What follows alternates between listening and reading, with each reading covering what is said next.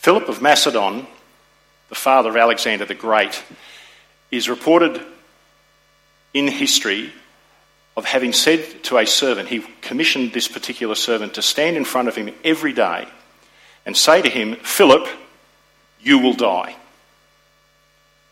Ask the servant to do that for him every day. The reasoning behind it was, was that Philip of Macedon wanted to be reminded of his mortality and therefore wanted to make sure that every day he lived counted.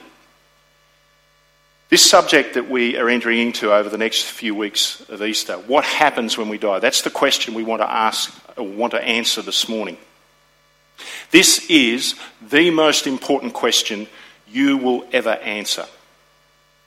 Absolutely, without doubt, the most important question you will ever answer. What happens when I die? Philip of Macedon was aware of his death. It wasn't from a morbid perspective, it wasn't out of a desire to just uh, get introspective, but it was to remind him that he had a finite existence. However, and this is what we're going to explore over the next few weeks, the great question when we look at this, what happens when we die, the question that follows up is well, is that it? Do I just cease to be? That is one philosophy. In fact, philosophers have said, and you would be surprised about this, I, it was very interesting to read this just recently. Uh, a Christian author was saying that a particular philosopher, Luc Ferry, a Frenchman, had stated that the main object of philosophy, if you study the great philosophers throughout history, right up to the present era, the great quest of philosophy is actually to deal with the subject of death. What is, or how can we overcome the fear of death? And the Christian author who was uh, quoting this said he went back and did a bit of a check. And indeed, as you follow the history of philosophy, over and over again, what they are concerned about is how do we overcome death, how do we overcome the fear of death? Interesting, isn't it? You would have thought that it would have grappled a little bit more with the subject of the meaning of life. And of course, that's related to death. But the, the object or the goal of the vast majority of philosophers is to deal with this subject of death.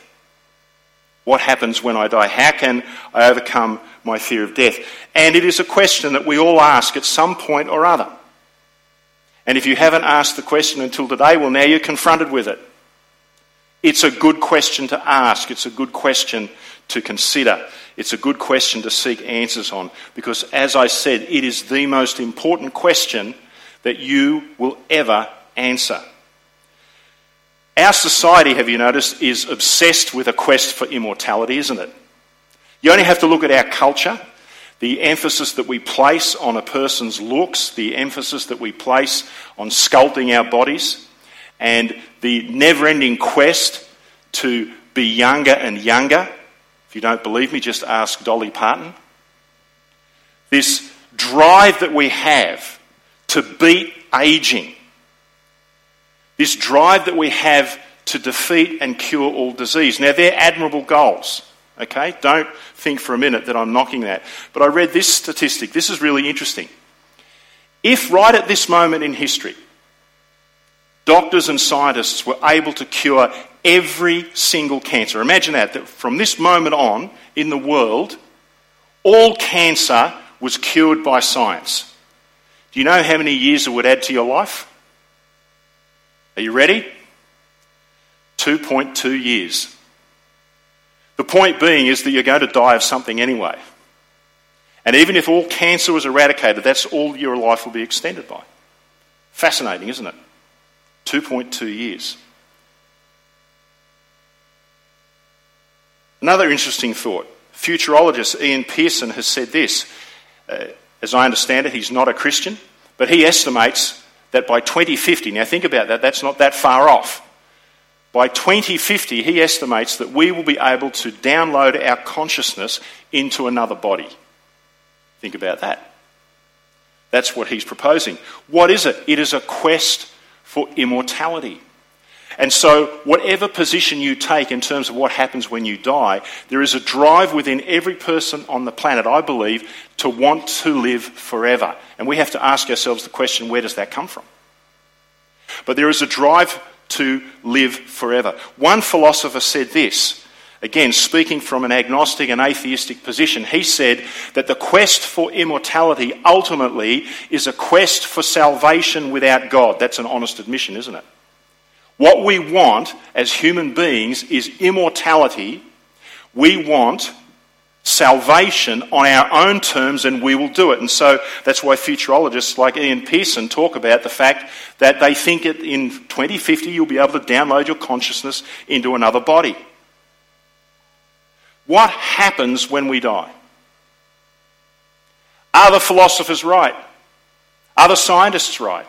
Are the scientists correct when they say that ultimately, at some point, we will be able to eradicate all disease and we will be able to give you a body and we'll be able to keep transferring your body so that you can effectively live forever? Are the scientists right? Or is there another answer? And when it comes to this question of what happens when I die, are the atheists right?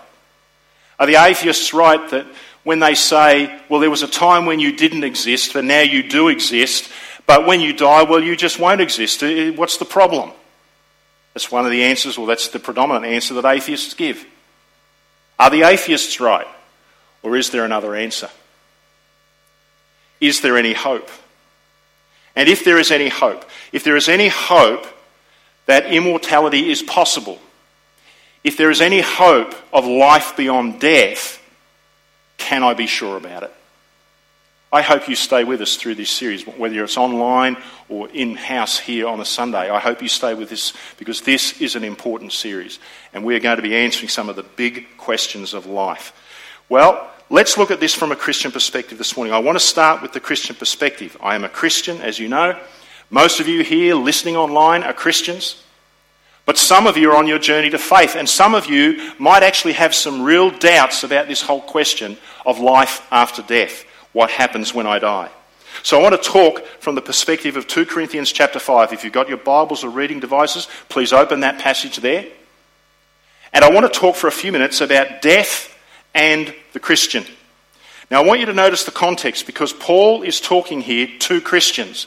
He is writing to a Christian church and he has got onto the topic of the body. If you look in chapter 4, verse 16, he says, We do not lose heart but though our outer man is decaying, our body is decaying, it's death doomed, if you like, yet our inner man is being renewed day by day. The body is in his mind. So when we come to chapter 5, Paul is thinking about life and death. He's thinking about the body. And what can we piece together from what Paul says in this passage of Scripture? Well, there are four things that stand out to me. Four things that Paul effectively says as he unpacks this. Now, you need to understand this before we get into that. That this week we're dealing with death and the Christian. What happens when I die for the Christian? Next Sunday, the, the first part of the two part question what is heaven like? We will be looking a little more specifically at what heaven is like, but also we will be looking at hell. Yes, we're going to talk about that subject. Because, folks, it's an important subject. You cannot talk about heaven and not talk about hell. And so next Sunday we will talk about that. And I think you will find that Scripture has some powerful, important things to say to us about hell as well. That's next Sunday. But for this week, we focus on death and the Christian. Here's the first thing that Paul says Death is not the end. Look at verse 1. We know that if the earthly tent, which is our house, is torn down, he is talking about the body. Paul was a tent maker. What a great image for him to use. He talks about our body being a temporary dwelling. You don't live in tents forever. Generally, we don't. But it's a temporary dwelling. And Paul is saying that our body, this temporary dwelling, if it's torn down, he's referring to death. Here's what we know, says Paul we have a building from God, a house not made with hands, eternal in the heavens. Paul is not saying, Paul is not speaking about the heavenly home that Christ has gone to prepare for you. He's not talking about the mansion in the sky that we read about in John chapter 14. That's not what Paul means by the house here. Paul is talking about the future resurrected body of the Christian. That is what Paul is looking forward to. The resurrection of Jesus Christ and his confrontation with the risen Christ changed Paul forever. And from that moment on, he began to understand what the resurrection meant and the implications of it for us and for our salvation. And part of that implication, one of those consequences of the resurrection, is that we who are in Christ will receive resurrected bodies like Jesus. So in chapter, in chapter 5, verse 1, Paul is talking here about that if this earthly body is destroyed by death, we know that God will give us a resurrected body. He's looking forward to that moment in history. Death, says Paul, is not the end. We have a building from God that is eternal in the heavens. Now, here's what I want to draw out by way of conclusion. If that's true, if indeed that we will receive a resurrected body, then logically it tells you there is life beyond the grave, doesn't it? It tells you that after death, there is a conscious awareness we live on beyond the grave. There is an afterlife. That is clearly what Paul is saying. And he's saying the ultimate goal is that we will be housed in the resurrected bodies that Jesus promised us. It all hinges on the resurrection. Paul put it this way in 1 Corinthians 15:20. Now, we're not going to be able to look up every verse, but I will quote them for you. You might like to jot them down. At the end of the service today, there will be a slide up where you can send some questions in via email or through text. And over the course of the series, we'll endeavour to answer your questions. So be watching for that. But jot down this verse, 1 Corinthians 15:20. This guarantee for the Christian that we will receive a resurrected body, Paul spelled out to the Corinthians in his first letter. In chapter 15, verse 20, he said this Christ has been raised from the dead. He is the first of a great harvest of all who have died. Folks, that's you and me. We haven't died yet, but many Christians have. We are yet to die. We may well be here when Christ returns for his church. But either way, whether we're alive or we die, at that point we will receive resurrected bodies, and it's guaranteed we are part of the great harvest, and it's guaranteed because Christ was raised from the dead physically. It all hinges on Jesus. First point, death is not the end. Second point, God, I've referred to this, but I want to emphasize it. God will give us new bodies. Have a look at verse 2. In this house we groan, longing to be clothed with our dwelling from heaven. I want to skip verse 3 because I want to come back to that in a moment, just to bring the contrast. Down to verse 4, again talking about the body, he says, While we are in this tent, our body, we groan being burdened. Uh, this idea of groaning and longing, it refers to a deep desire. So Paul is saying that while we're in this body, we have this deep desire to put on the new body. It's built in us. We recognize the deficiencies of this body now because of sin. We recognize that death is part and parcel of this world we live in at this time. And so within the Christian, there is a longing that looks forward to that future point when we will receive resurrected bodies. Paul says, indeed, if you look in verse 4, we're burdened by this. Now, the burden is not necessarily this physical body that we carry around. The burden is that we long for, we look for that day when we will be made perfect as Jesus is perfect. We will receive that resurrected body. But notice what he says the contrast. He says, That's what we long for. But if you look at verse 3, here's the contrast. He says, When we've put on this body, I'm paraphrasing, he said, We shall not be found naked. What is he talking about? He's talking about this. He's saying that we don't want to be immaterial spirits just floating around in the ether. We don't want to be found naked without bodies. Our goal is we're looking forward to resurrection. We're looking forward to that new body that Christ will give us. That's important. Paul is saying the goal of the Christian is not to be floating around on a cloud in some ghostly apparition uh, form of a ghostly apparition. Our goal is resurrection. Our goal is to receive the new body that has been promised to us in Christ. Now, here's what I want you to understand. I mentioned it a moment ago, and, and you see it on TV programs in our culture. How many TV programs revolve or around the issue of living forever? I've not watched the series, I'm not planning to watch it, but I understand there's a series on Netflix called Altered Carbon. And it's talking about three or four hundred years in the future when consciousness is downloaded into a body. And when that body wears out, then you just download your consciousness into another body. It's a kind of a pseudo immortality. That's not what God is promising here. He's not saying that when you die, He will just swap this current body that you've got for a different body. No, the body that you have now will be clothed with the resurrection body. Now that's interesting. That's the terminology that he uses.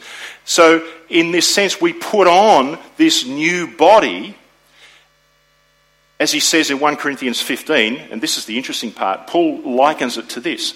He said that the old body, when it dies, is sown in the ground. It's like a, corn, a kernel of wheat.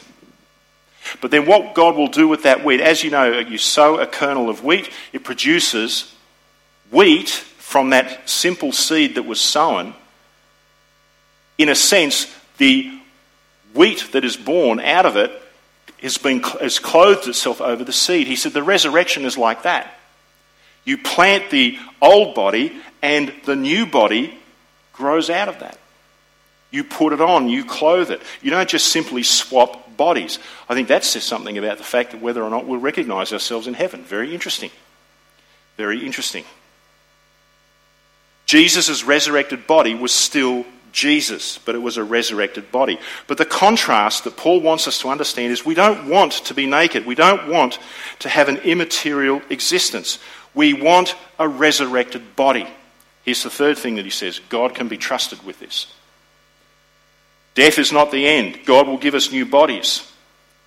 And Paul wants to underline the fact that God can be trusted in this. Have a look at verse 5. Now, he who prepared us for this very purpose is God, who gave to us the Spirit as a pledge, or as it was read in our reading, the Spirit was given as a promise. The idea here is of a down payment. You know that if you go to buy a home or a car, you normally put a deposit. Deposit is a good translation. You put the deposit down, and what does the deposit signify? That you're good for the money, that you will come and pay the rest later. And this is what Paul is saying. The guarantee that we have, this is fantastic. The guarantee that we have of this resurrected body, this existence beyond the grave, the guarantee is God's Holy Spirit. He gave you the Holy Spirit now. You have the resurrected life of Jesus inside you now. That is God's pledge. That is God's promise. It is His down payment that He will deliver on the rest. Amen? It's great, isn't it?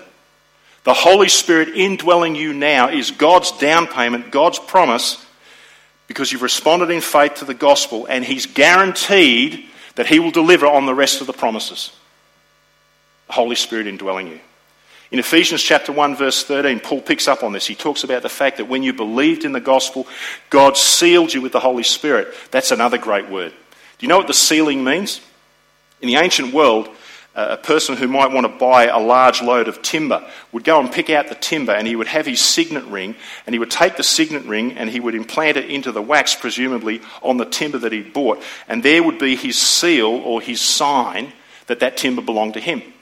Then later on, he would send a servant to come and pick up the load. And the servant would come with the ring to make sure that the ring identified this as belonging to his master and the timber would be taken away. God sealed you with the Holy Spirit.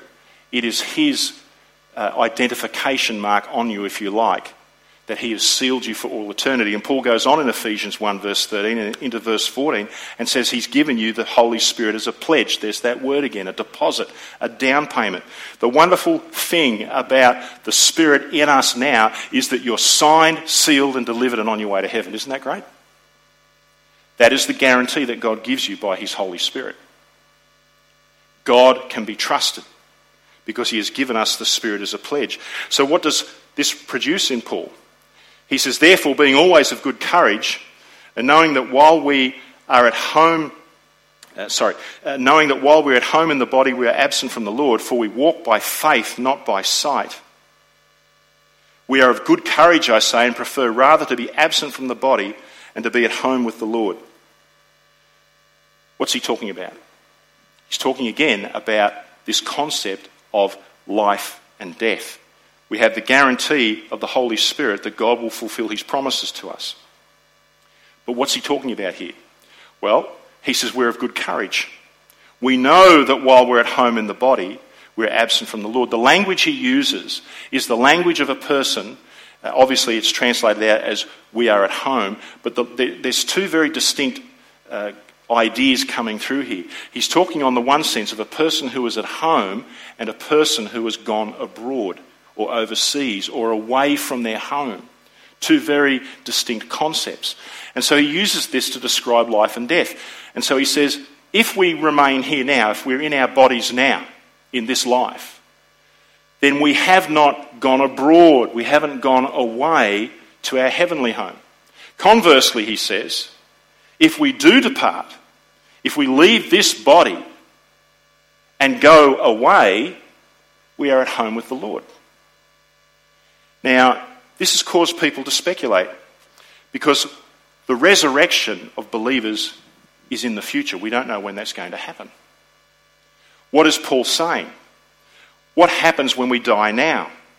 We're looking for the resurrection. It's clear that Paul is talking about resurrected bodies, but what happens now when I die as a Christian?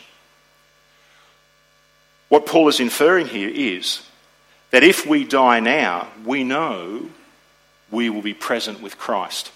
Let me read it to you from Philippians chapter 1, where he explains it a little more clearly. In Philippians 1, verse 21, he says, For me, to live is Christ, and to die is gain. But if I am to live on in the flesh, this will mean fruitful labour for me, and I do not know which to choose. But I'm hard pressed from both directions, having the desire to depart and what? Be with Christ. For that is very much better. What Paul is saying, what he clarifies in Philippians, is when we die, we will be present with Jesus. Now, that's caused all sorts of speculation amongst theologians and authors and those who have studied Scripture. Do we get some sort of temporary physical body or is it an immaterial state? The evidence suggests that it's, it's what people call the intermediate state, and I'll talk more about that in a moment. But at this point, as we await resurrection, if we die, we are in heaven with Christ without a body. That seems to be the way in which the Scripture is uh, headed on this subject. What we do know is this we will be with Christ. It will be a conscious existence. I'll talk more about that in just a moment. And we'll be safe and secure in His presence. But it's a temporary state because our long term goal is the resurrection of the body. One final thing that Paul says he says, There will be an accounting for the Christian. Look at verse 9. Therefore, also, we have as our ambition, whether at home or absent, to be pleasing to Him, for we must all appear before the judgment seat of Christ, that each one may be recompensed for his deeds in the body according to what he has done, whether good or bad. Christians will be judged, but here's the good news this is not a judgment of condemnation. The word that is used here for the judgment seat is different to the, judge, uh, to the judgment you read about in Revelation 20, the great white throne judgment. This is not that judgment. Completely different judgment. The judgment here, the, the Greek word is bema, the bema seat of Christ. What was the bema seat? In the ancient world, the bema seat was an elevated platform with steps coming up to it. And in amongst the Athenians, in their Grecian games, the bema seat was the place where the judge gave out the rewards to the athletes, those who had competed. So when we read the scripture here and it talks about Christians appearing before the judgment seat of Christ, it is not a judgment for sin, but it is a reward seat. And Paul describes this in 1 Corinthians chapter 3. You might want to jot that down. He describes this process.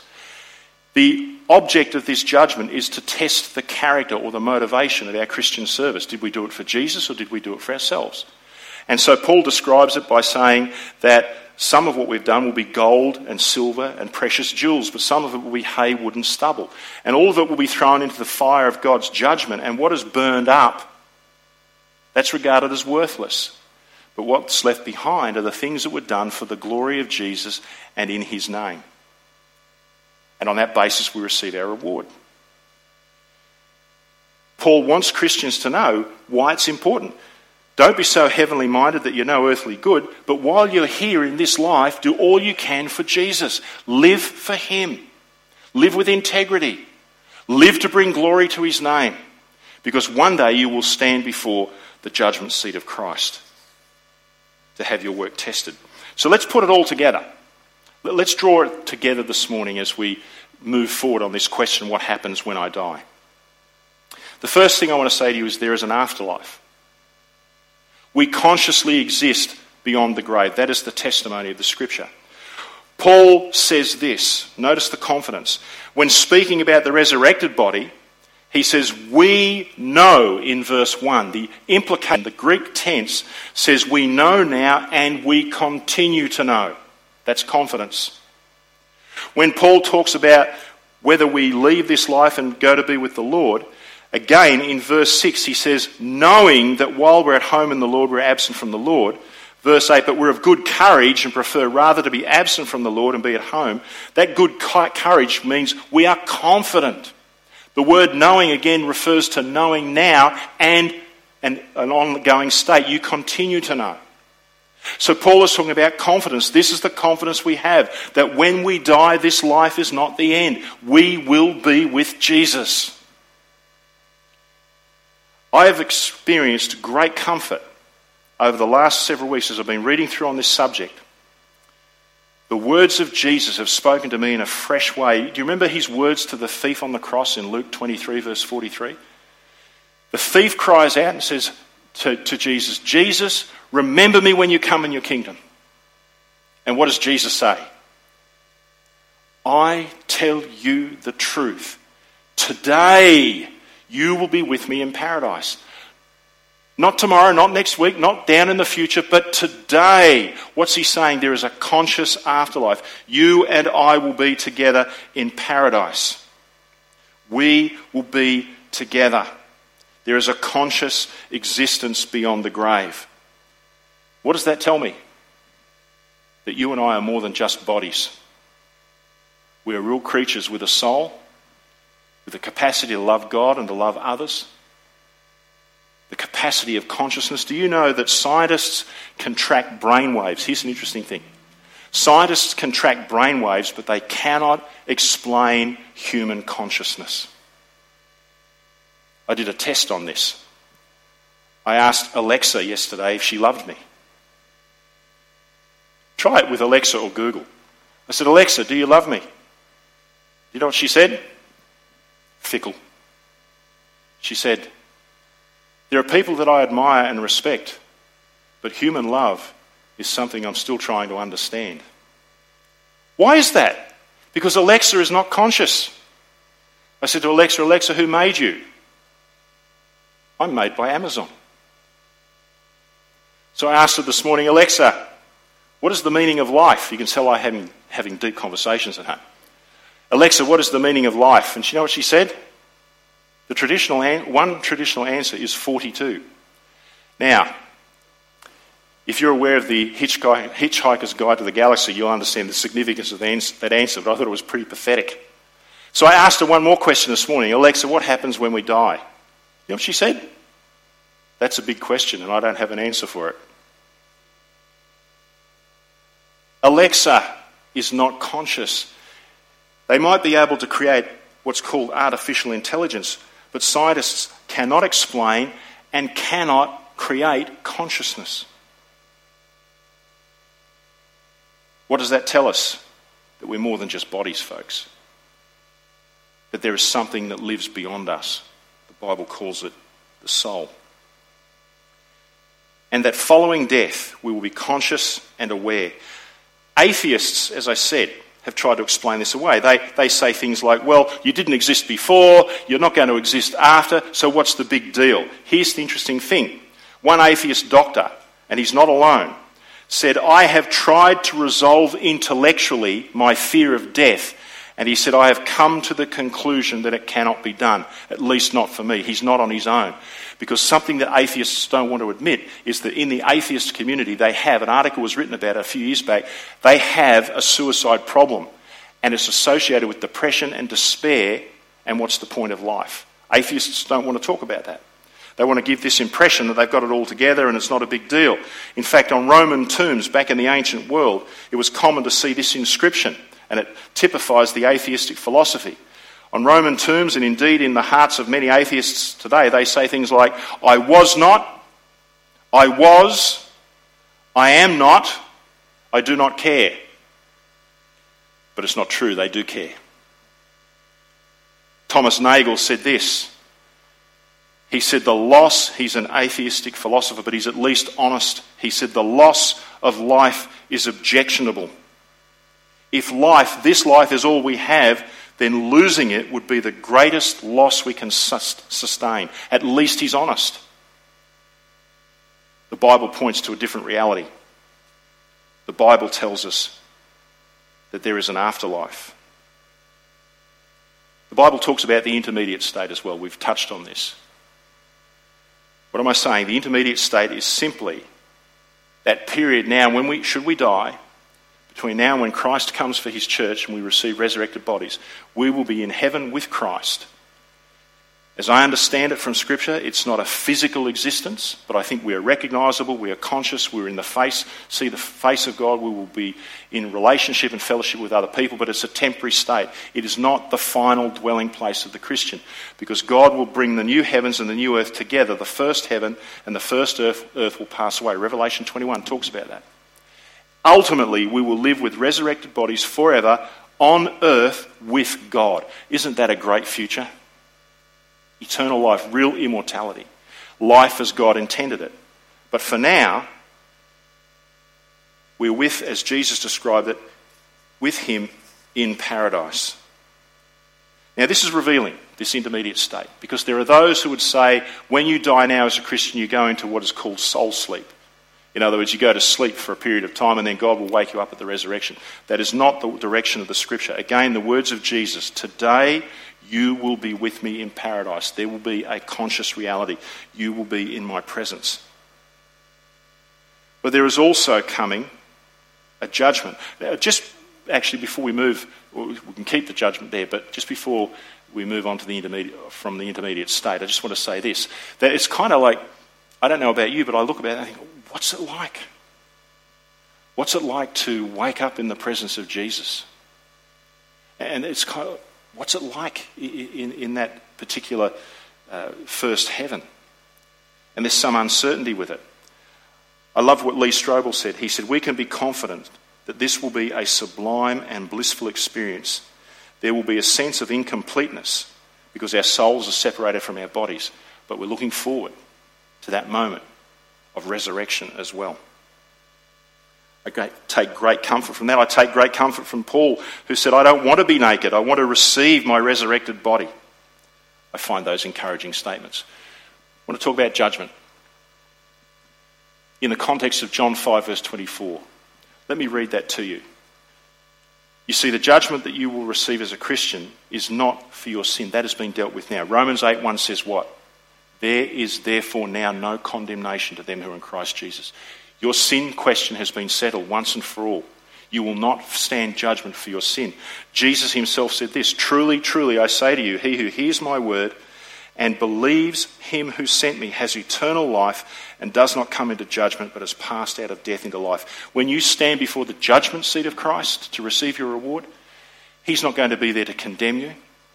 He's not even going to be there to condemn you. The, the wood and the stubble that's burned up, the things that you did, and there will be much of that in my life, the things that I did that were not done in the name of Jesus, that's burned up. He will not then turn around and say, No. He'll be looking at the things that I did do for him, the things that were done genuinely to glorify him. So he's not there to chastise us, it's just to prove, to determine what's worthless and what's good and then you receive your reward.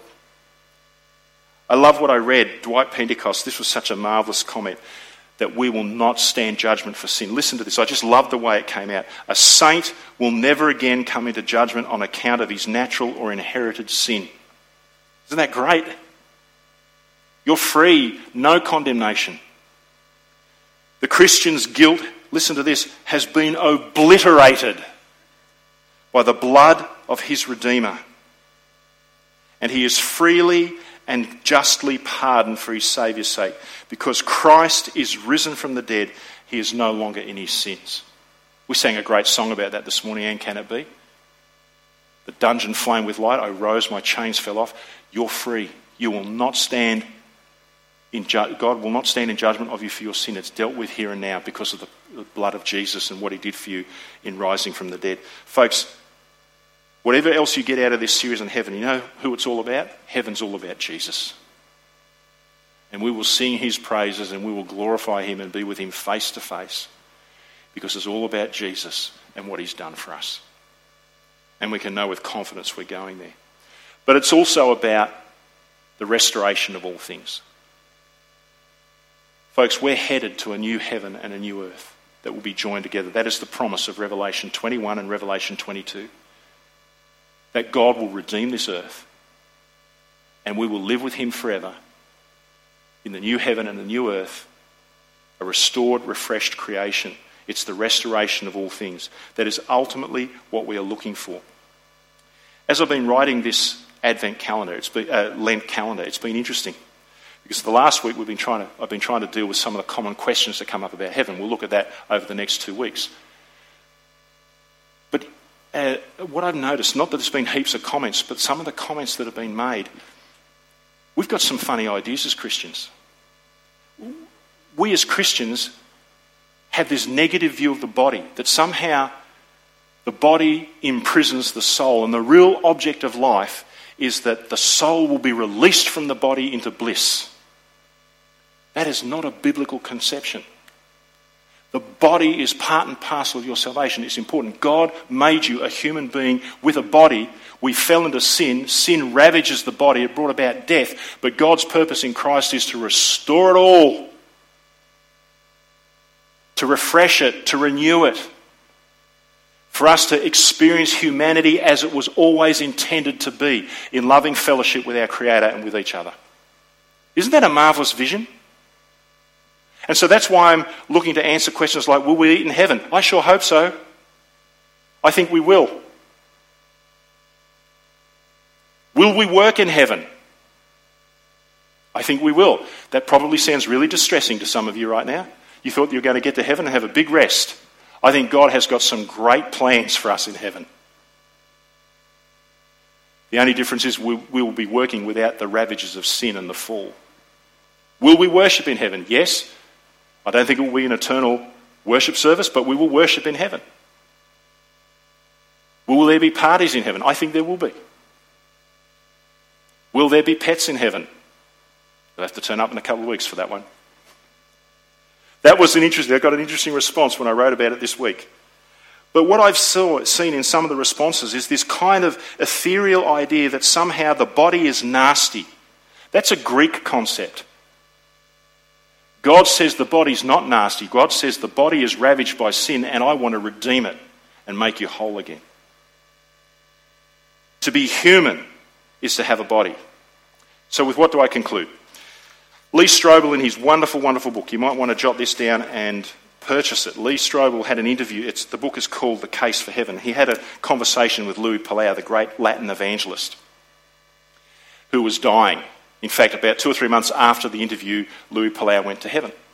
And they started talking about it. And Louis Palau said, I would love, he said, when I get to heaven, he said, I'd love to be able to send a text back to people just to tell them what it's like. And he said, if you could send a text back to Christians, Strobel said to him, if you could send a text back, what would you say? He said, I would tell Christians, go for it, take a risk. Don't be afraid to tell someone about the, the wonders of heaven and how they can get there through the love of Jesus. That's what I would say. And then he said, if you could send a text back to non Christians, what would you say? And this is what his answer was Don't be stupid. Isn't that a great answer? Don't be stupid. Don't pass up the free offer of salvation and heaven that is yours in Jesus Christ because of what he, has, what he has done. And I would say to you this morning, if you're here or online and you don't know Jesus, I say with absolute respect, don't be stupid. Don't pass up the free gift of eternal life. Don't pass up all that Jesus has done for you, as we were reminded around the Lord's table today. Don't be stupid. Respond in faith and repentance to the free offer of salvation that is yours in Jesus Christ.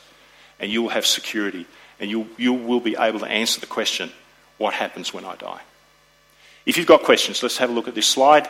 You can text or email any questions from today or in the next few weeks There's the number 0490006737 or mail at wbc.org.au. We'll endeavour to answer your questions along the way. Hear the words of Louis Palau don't be stupid. Don't pass up the offer of salvation. Let's pray. Lord Jesus, you have reminded us this morning of all that you have done for us. It's amazing. And Father, whilst we might have questions and we might have, even have some doubts about the afterlife and what happens, who better than to tell us what happens next is you? Why can we say that? Because you were raised from the dead and you are alive today. You are the confidence upon which we stand. You are the one that we look to. Because you didn't just defeat sin at the cross, but it was sealed forever. The destruction of sin, the destruction of death, the new hope that we can have, it was all sealed by your resurrection. And your Holy Spirit indwells us now. Those of us who know and love you indwells us as a down payment on the eternity that you have promised for us. Lord, help us to grasp it, not just with one hand, but help us to grasp it with both hands. And in spite of our doubts, in spite of our questions, renew our hope. And Lord, I pray for those of us today who have been rejecting the message of Jesus. I pray this sincerely and humbly. Don't be stupid. Embrace Jesus today. Amen.